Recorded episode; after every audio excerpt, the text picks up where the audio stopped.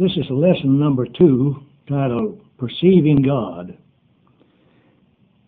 One of the dominant features of most industrialized world cultures near the dawn of the 3rd millennium A.D.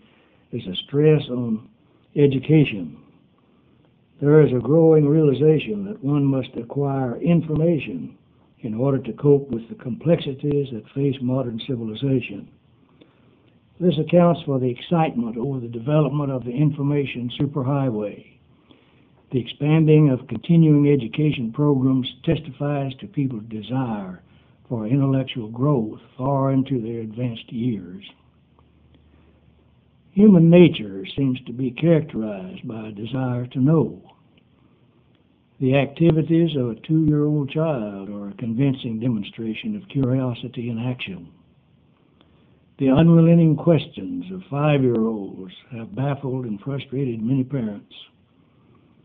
It is common to find professionals who have subjected themselves to the learning process for 20 or 30 years in order to learn more and to function effectively. This emphasis on learning grows out of a need to know.